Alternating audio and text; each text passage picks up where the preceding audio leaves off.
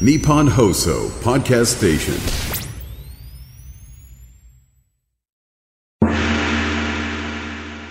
山下智博のとにかく明るい中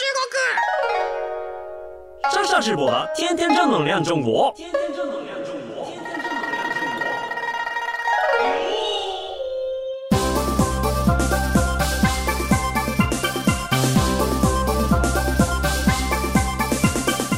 真面目女子们，大家好，我是上下直播。皆さんこんにちは。中国ビリビリナンバーワン日本人インフルエンサーコンテンツプロデューサーの山下智博です。日本放送ポッドキャストステーション山下智博のとにかく明るい中国。本日12月15日でございます。ね。えー、今年も残りあとわずか張り切ってまいりましょう。えっ、とですね、あのー、まあ、前々回かな、男性消費者の、がなんか来てるぞ、みたいな話をして、まあ、ちょっとあなたのね、補足でいろいろ資料をこう調べていったんですけれども、まあ、やっぱりですね、あの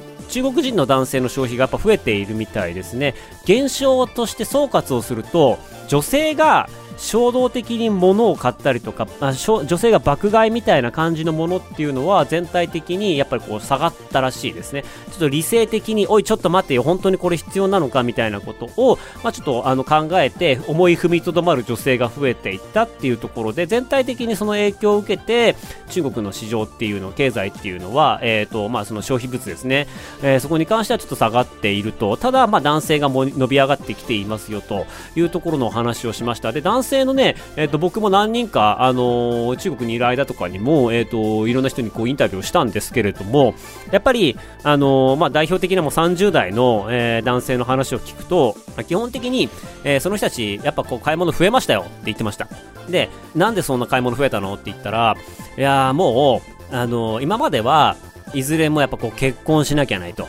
で結婚するっていうことが本当に規定路線で親からもあの結婚しろ結婚しろみたいなことを言ってたから、まあ、あまり何も考えず結婚するっていうもんだと考えていたし、まあ、結婚するための準備をしていたと。で結婚するための準備って何かっていうとやっぱりこう家があの必要だっていうところで家を買うための、まあ、お金を貯めたりとか、えー、と家を買うためにあのいろんな仕事を増やしていったりとかあとは家を買うためにあの無駄遣いあまりしないようにっていうようなところで自制をかけていたっていうところがありましたと。で、ただ、まあ最近になって30代半ばになって、結婚して幸せになっている友達もあんまり多くないと。であの結婚したら結婚したでいろんなプレッシャーが増えてくるとで子供があの増えたらまたやっぱりそれでけあの働かなければいけないとなった時に結婚することがあまり合理的じゃないんじゃないかっていうような空気感が、えー、本人ももともと持っていたんだけれどもいよいよここ数年に関しては、まあ、そういうふうにそうだよねって言い合える同年代の男性の仲間がすごい増えてきたみたいなんですよね。でそこからいやじゃあ、まあ、別に結婚だけが人生の幸せじゃないじゃんと。結構今までお金貯めてきてるし仕事頑張ってきたしそこそこ給料もらえてる俺たちは自分のためになんか使ってもいいんじゃないみたいなほらちょっとお金使ってみてキャンプ道具一式買ってみたらキャンプめっちゃ楽しいわと。でむしろキャンプみんなで行くことでなんか新しいつながりが生まれたりとか仕事につながったりとかもしてるしなんかあのー、必死に頑張ってお金貯めるよりもお金使うことで得られる楽しみとか人脈とかチャンスっていうのがあるんだっていうところを最近ほんと皆さんが実感持って感じているみたいで、まあ、自分へのご褒美だったりとか、まあ、自分を高めるためにもっと使っていきたいなっていうところがやっぱ増えているっていう話は結構皆さんしていましたね。というわけで結婚をのために、もうあの本当にすごいお金ですよ。中国なんて頭金で、えーと数千万円家買うとき必要って話なんで、やっぱそのぐらいの貯蓄はあるわけですよ。でそのぐらいの貯蓄のじゃあ何十万円か使う分にはまあいいかっていう考えるのがま人間じゃないですか。その何十万が中国人の真面目な男性たちのがどんどんどんどんオタク化していく。これはなんかもうあの結婚を諦めた中国の男性たちがやけくそになってもう、もう、やけくそ消費っていうんですかね。やけくそになって、で、かつ、あの、自分の好きなものに、こってりとこう、お金を使い始める。まあ、オタク消費っていうのが始まってくる、そういう幕開けの一部なのかなと。で、まあ、もちろんこの幕、あの、やけくそ消費みたいな、えっ、ー、と、中国ではね、これをね、ドーパミン消費って言ったりとかするらしいんですよね。なんかあの、もう買って、あの、満足感を得るみたいな。なんかそういう消費して満足感を一時的に得るっていう意味でドーパミン消費って言ったりとかするらしいんですけれども、まあ、この、まあ、ドーパミン消費は、まあえー、できる人っていうのはもともと稼ぎが高かったりとか今まであの真面目にこうお金を貯めてきた人っていう風になっていくので、まあ、全ての男性がオタク化していくかって言ったら、まあ、オタク化できない人だったりとかっていうのはもちろんいるわけで、まあでも、そういう意味で言うと、まあ、ホワイトカードの結構真面目な人たちが自分たちのお金を使い始めたよと。で、そのお金の使い道としては、電子機器をまあアップグレードしていくとか、体を鍛えて、えジムだったりとか、筋トレだったりとか、食べ物だったりとか、まあ、サプリメントだったり、普段飲むお水だったりとか、そういったものに、えー、と気を使って、もうあの予防医療も含めてボディメイキングしていくみたいなことだったりとか、か、まあ、そういう男性の消費が上あ上がり始めているっていうことは結構あの面白いことだなというふうに思っています。っていうのがですね、まあ、あの前回の補足でございます。で、えっとまあ、もう一個ですねこれ終わあの流れている頃にはすでに終わっていることなのでまたちょっと次回以降ですね、あの、お話できればなと思うんですけれども、えっ、ー、と、あの、山下のサロンですね、鳥会っていうサロンがあって、第2回目がですね、12月の7日に行われました。で、この時のゲストがね、いや、面白かったんですよ。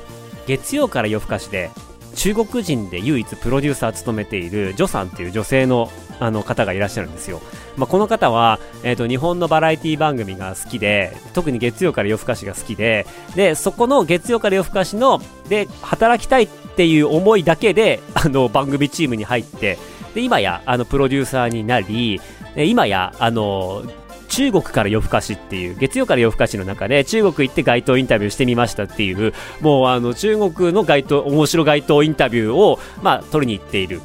まあ、本当にね、中国人の間でもすごい有名ですし、まあ、僕的にもものすごく会ってお話ししたかった一つですね、12月7日に会ってお話を、まあ、えっ、ー、と、現段階ではしてきましたというところですね。どんなお話したかっていうのはまた、えー、次回ですね、皆さんにお話ししたいなと思います。まあ、あの、ここからでもですね、あの、日本と中国のお笑いを超えてっていうところですね、まあ、先週の陣内さんのお話も通じるところあったりとかすると思うんですけれども、まあ、本当にお互いの国の人が見て一緒に楽しめるコンテンツっていうのが、やっぱここから先、あの、まあ、世界を救っていくと思いますし、あの、こういうのが、まあ、あの、民間交流のきっかけになっていくと思うんで、まあ、ひたすらそういうものを作り続けていきたいなというふうに思ってはいるところでございます。はい。というわけで、ちょっと前置き長くなりましたけれどもですね、今日のテーマはね、えっ、ー、と、こちらでございます。中国の没入型演劇が面白い。あの、没入型演劇って何回か僕この番組の中でもお話しさせてもらっているんですけれども、えっ、と、それのですね、あの、2022年から始まった、えっ、と、新没入型演劇とでも言いましょうか。えっ、と、そういった、そのね、えー、ものがですね、大体もうこれで、日本円で言うと7、8戦するのかな、一人。7、8戦かけて1時間ぐらい演劇を見に行くっていうようなものなんですけれども、ちょっとね、これがね、あの、蒸気を逸していて、日本人では、あの、発想ができても実行しないだろうっていうぐらい贅沢な体験だったんですよ。今日はちょっとこのお話をしながら、なぜ中国のこういうシーンが盛り上がっているかっていう話をしたいなというふうに思っています。あの、まあ、ちなみにで言いますと、えっ、ー、と、まあ、これって、もともとですね、これボードゲームみたいなところからこう始まっているんですね、ムーブメントが。で、ボードゲームの謎解きとか、えっ、ー、と、いわゆるこう、人狼ゲームとかっていう、まあそういうこう、ミステリー系のものって中国の人たちもともとすごい好きなんですよ。で、あのミステリー系の謎解きっていう、謎が解けた時の気持ちよさっていうところが中国の人たちものすごい好きで、で、あの小説とか、日本の小説とかで中国で受けているのって、あの村上春樹さんも受けてるんですけれども、東野圭吾さんがダントツなんですよ。東野圭吾さんのミステリーがやっぱ中国でもとめちゃめちゃ人気で、で、同時に中国で人気なアニメもやっぱりコナンだったり、金田一少年の事件簿だったりとかっていうとこも根強い人気があるんですよね。で、えっ、ー、と、まあ、プラスでドラマとかでも、あの、あなたの番ですっていう、あの、西野七瀬さんが、あの、出てた、ミステリー系です。謎解き系とかっていうのはやっぱすごいね、人気なんですよ。で、かつ、中国のあの、マンゴー TV っていう、えー、まあ、ネットの、いわゆるこう、日本でいう、まあ、YouTube みたいな、TVer みたいなもんなんですけど、あの、コナンテレビっていうところが一社でやっている、もう本当にインターネットコンテンツ、若者向けのコンテンツはコナンテレビ、そのマンゴー TV っていうところがめちゃめちゃ強いんですけれども、まあ、そこでもですね、あの、推理バラエティっていうのが、あの、本当にね、10本ぐらいやってるんですよ。そのぐらい多いんです。推理バラエティブームみたいなのがあって、で、えっ、と、ここを支えてるのが、やっぱ中国のボードゲーム市場なんですね。で、日本のボードゲーム市場、いわゆるこう、まあ、人生ゲームとか、モノポリーとか、まあ、パーティーゲームとか、ボードゲームってあるじゃないですか。ここのボードゲーム市場って約70億円って言われてるんですよ。70億円が日本の市場規模です。やだいたい人口、人口はな1.3億人ぐらいですか。で、えっ、と、中国だと、まあ、日本でも結構愛好家多いなってイメージはあって、で、まあ、単純に人口が10倍だとしたら、えっ、と、まあ、ボードゲーム市場中国だから100億円とか1000億円ぐらいが、あの、まあ、妥当なところかなっていう感じがするんですけれども、なんとね、中国のね、ボードゲームの市場規模っていうのが1000億元。まあ、つまり大体2兆円ぐらいの規模。があるのが中国のボードゲーム市場なんですよ。いかに中国の人たちがボードゲーム、みんなで4人、5人、6人、7人、8人集まって、まあ、休日でボードゲームでみんなで遊ぶかっていうのが、これ結構わかると思うんですよね。あの、ボードゲームってやっぱりこう、オフラインで人と会って、みんなとこう駆け引きをしながらやっていく。えーそういう意味でこう性格、相手の性格とか考え方とかそういうのもわかるし、どんどんどんどんその、あの、共有できる知識が増えていって、まあ、どんどんどんどんその相手とやることが面白くなっていくで、あの、本当に沼になりやすいようなものだったりとかするんですよね。まあ、ただやっぱりこう、うんやっている人たちはこう、まあ、若い人たち、学生さんたちが多いのかなっていう印象ではありますが、えっ、と、本当に中国ではボードゲームが人気なんですよ。で、ボードゲームの人気がどれだけなのかっていうところで言いますと、えっ、と、やっぱね、中国には、えー2023年10月現在で1万7652社のボードゲーム会社っていうのが登録されているみたいです。1万、もう2万弱のボードゲーム会社がありますと。で、えーそのうちですね、まあ1万社以上が、あのー2000都市、いわゆるこう大きな町、まあ沿岸部の大きな町とかにありますよっていうところで、本当にあの都会の人たちが、えっ、と、頭を振り絞って、脳を使って、まあ相手を欺いたりですとか、あのーなんかそういうこうね、知識のこう駆け引きみたいなことやって楽しんでるっていうのが、あの、こんな感じで、まあその、ちょっと辺境の場所、場所だったりとか、農村とかではなかなかまだボードゲームは流行ってはいないんですけれども、まあそういうような形で盛り上がっていますと。で、もともと、えっ、と、そういうような形で発展してきたボードゲームが、えーボードゲーム上の謎解きが、あのーブームになって、えーボードゲーム上の謎解きが、こう、加熱していって、で、ついには、日本にも、あのえっ、と、歌舞伎町にミステリーサーカスってビルがあったりとかして、あの、体験型謎解き、本当に部屋の中に閉じ込められて、外からガチャって閉じ込められて、あの、謎を解いて、鍵を手にすることで、ようやく外に出られますみたいな。で本当にこう密室の中に閉じ込められて謎が解けないと無理ですと。まああのヒントが欲しい場合は言ってくださいねみたいな感じで、あの完全にこう謎解けないと出られないとかってわけではないんですけれども、まあそういうような場所が中国ではでき始めて、まあ最初はま閉じ込められるだけだったんですけれども、やっていくうちに鍵じゃなくて次の部屋に行くヒントが出てきて、で、そのヒントを解いていくと、あの、実は本棚だったと思ったところが、あの、ガラッとこう扉に変わって、実は中に行きましたとか、あと暖炉みたいなところに実は穴があって滑り台になってて、あの、次の回に行けますとかっていう、まあそういうこう、本当に体を動かす密室トリックっていうものを体験できるテーマパークっていうのが、コロナ前にめちゃめちゃ流行ったんですよね。で、コロナ前がそんな感じでコロナになった後、えっ、と、まあオフラインでの体験ができないっていうことで、オンラインであの、始まってったのがマーダーミステリーっていう何度も紹介している、まああの、殺人事件の、えっ、と、関係者になりきって、えーロールプレイングしていくゲームですと。で、いうのがこう、えっ、と、広がっていきましたと。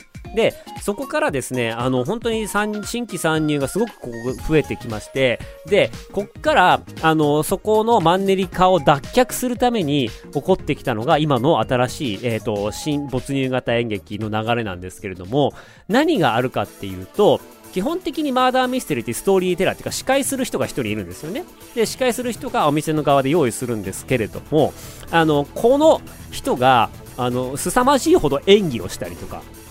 この人が役にそもそも誰よりも入りきって現場を盛り上げてくれるっていうそのソフトの部分ですね。人が何かをするパフォーマンスをするっていうところで結構その特殊なあのあここのゲームマスターがめちゃめちゃ面白いみたいな感じで人気博していったところがありでそこのまあ一人でやってるとやっぱちょっとお寒いところもあったりするんでで今度はその人が増えていくんですよ。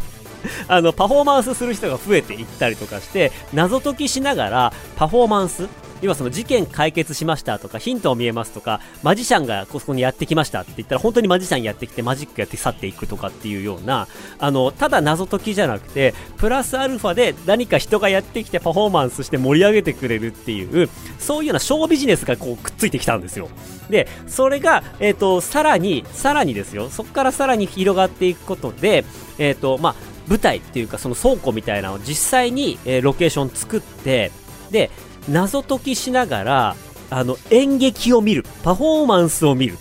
謎解き要素っていうよりかパフォーマンスを見るっていう要素が強くなったのが、まあ、今回の、えー、と僕が体験もしてきたんですけど梅プレイっていう会社の作った没入型の、えー、と演劇鑑賞体験というようなものですと。で、もうこれね、何のことかよくわかんなくて、中国の友達に、いや、あの、もうこれね、最近中国でめちゃめちゃ新しくて人気のやつだから、もう土日とかや、あの、予定取れないから、平日、あの、会議ちょっと調整して、とりあえず来いと。あの、どんなものかは、もう、あの、説明できないと。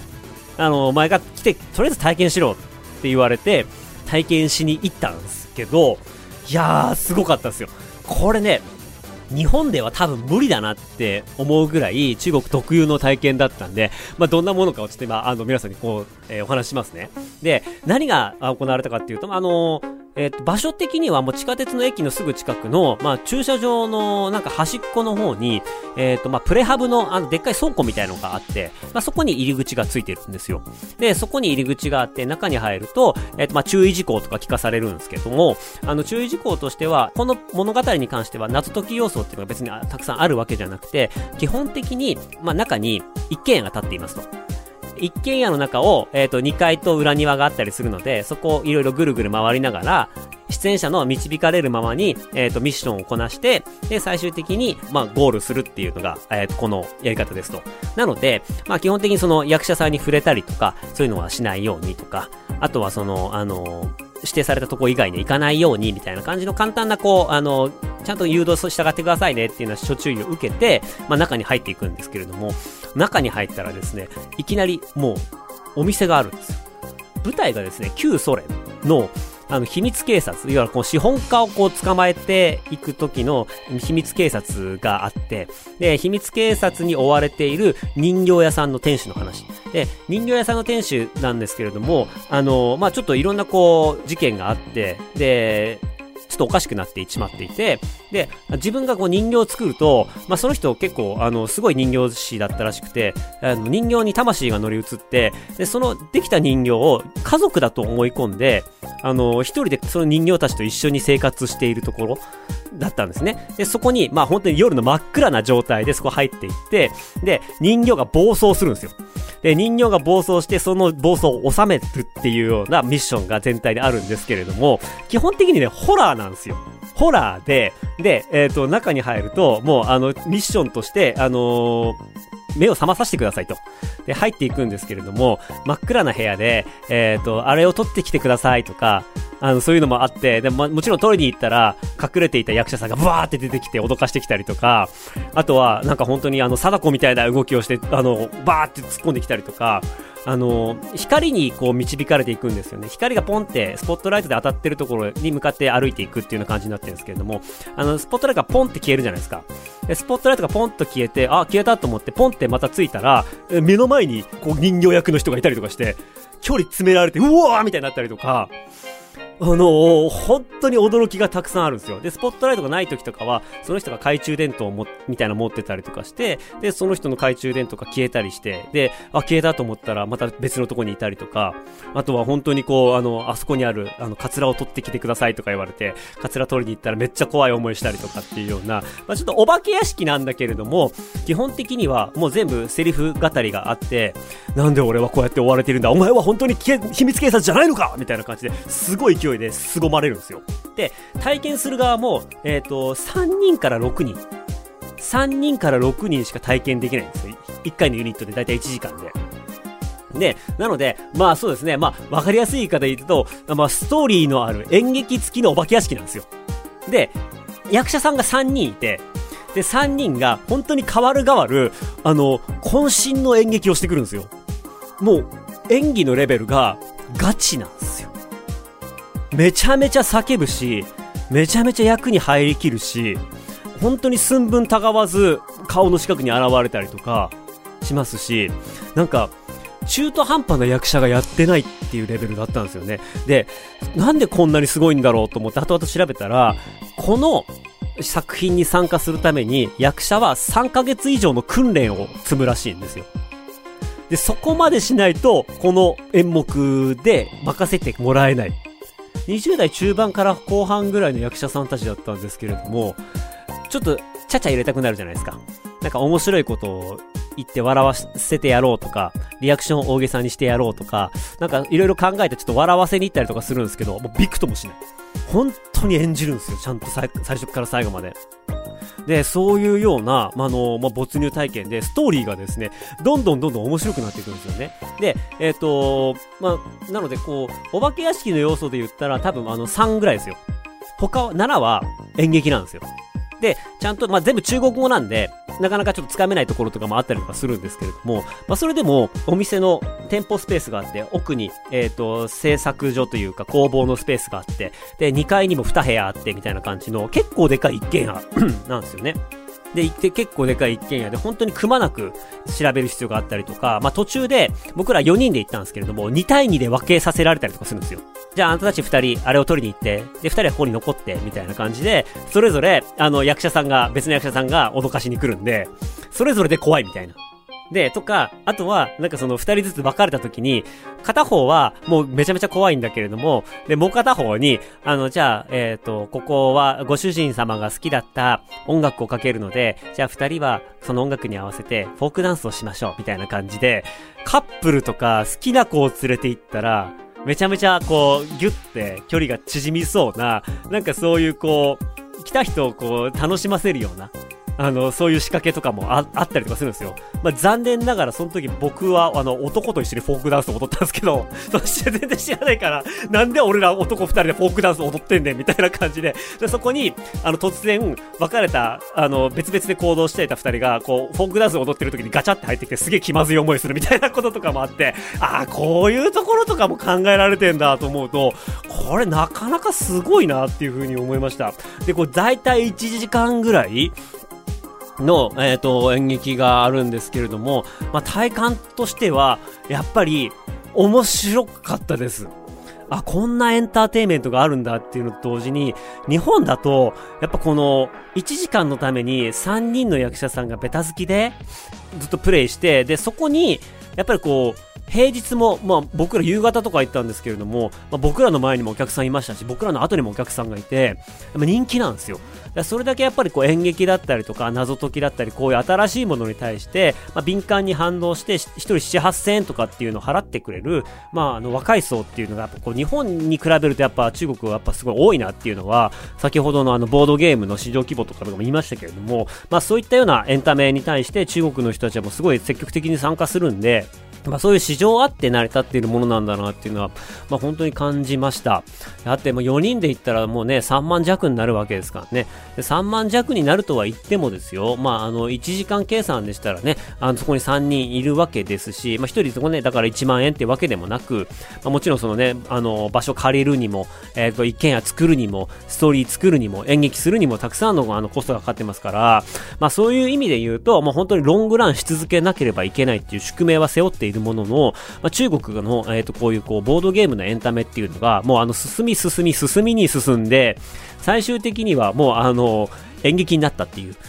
あの、まあもちろんね、あの今までの通りボードゲームだったり謎解きとかマーダーミステリーっていう市場も元気はあるんですけれども、まあ最先端はこういう風になってますよっていうところです。で、まあここの会社っていうのも実は調べてみると、えー、2014年に設立されて、最初はね、あのリアル脱出ゲームですね。さっきお話ししたような、あ部屋の中で、あの、いろんななあの謎を解いていくっていうところからやっていたんですけれども、まあその後ですね、2016年には、まこういうような形の演劇と、えっ、ー、と、密室の謎解きっていうのを組み合わせたものが、えー、やり始めて、で、2022年には、この都市降臨シリーズっていう、まあ、今回我々が体験したようなものとか、えー、そういうのも含めて、没入型の前、お化け屋敷演劇みたいなものとかを、えー、作るようになって、そこから一気に人気が出たっていうような感じですね。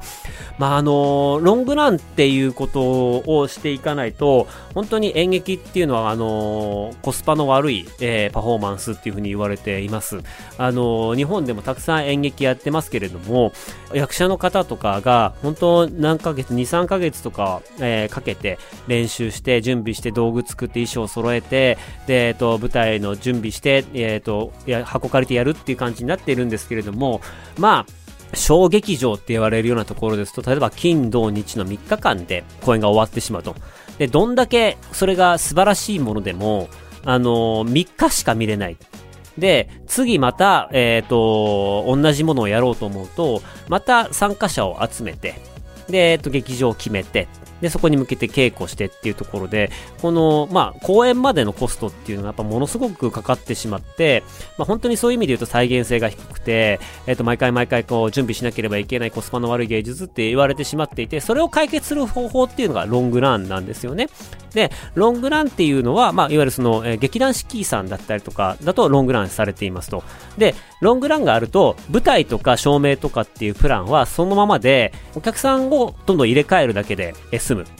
なので、あの、一回完成させてしまえば、まあ、いろんな人が何回も見に来てくれるっていうことで、やる側は同じものを繰り返せばよくて、コストはどんどんどんどんやればやるほど下がっていくんですよね、全体のコストとしては。券が売れている限り。でも、日本でやると、まあ、劇場代がすごい高かったりとか、セットの人件費が高かったりとか、でそもそもあの何回も来てくれるお客さん、演劇愛好家が少ないみたいな理由で、ロングランってすごく難しい、限られたところしかできないっていう形になってるんですけれども、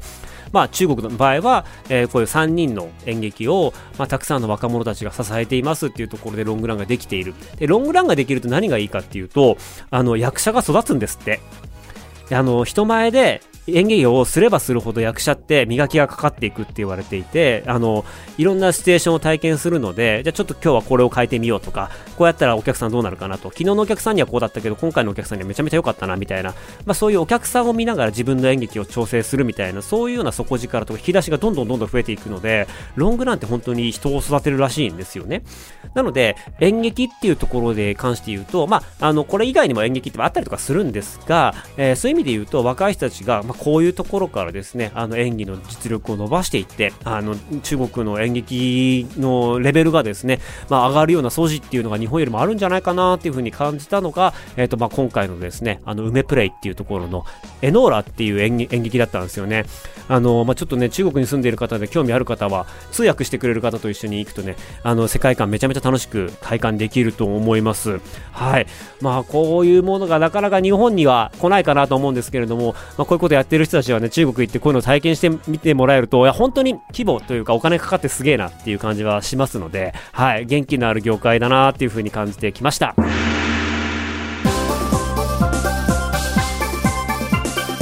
ということで、えーと、この番組では皆さんからの、えー、感想ですとかメッセージをお待ちしております。中国に関する取り上げてほしいテーマなどもありましたらお送りください。メールアドレスは明るい at all night 日本 .com akarui アットマークオールナイトニッポン .com でございます。ということで、ここまでのお相手は山下智博でした。生だじゃ、シャツ在地園、バイバイ。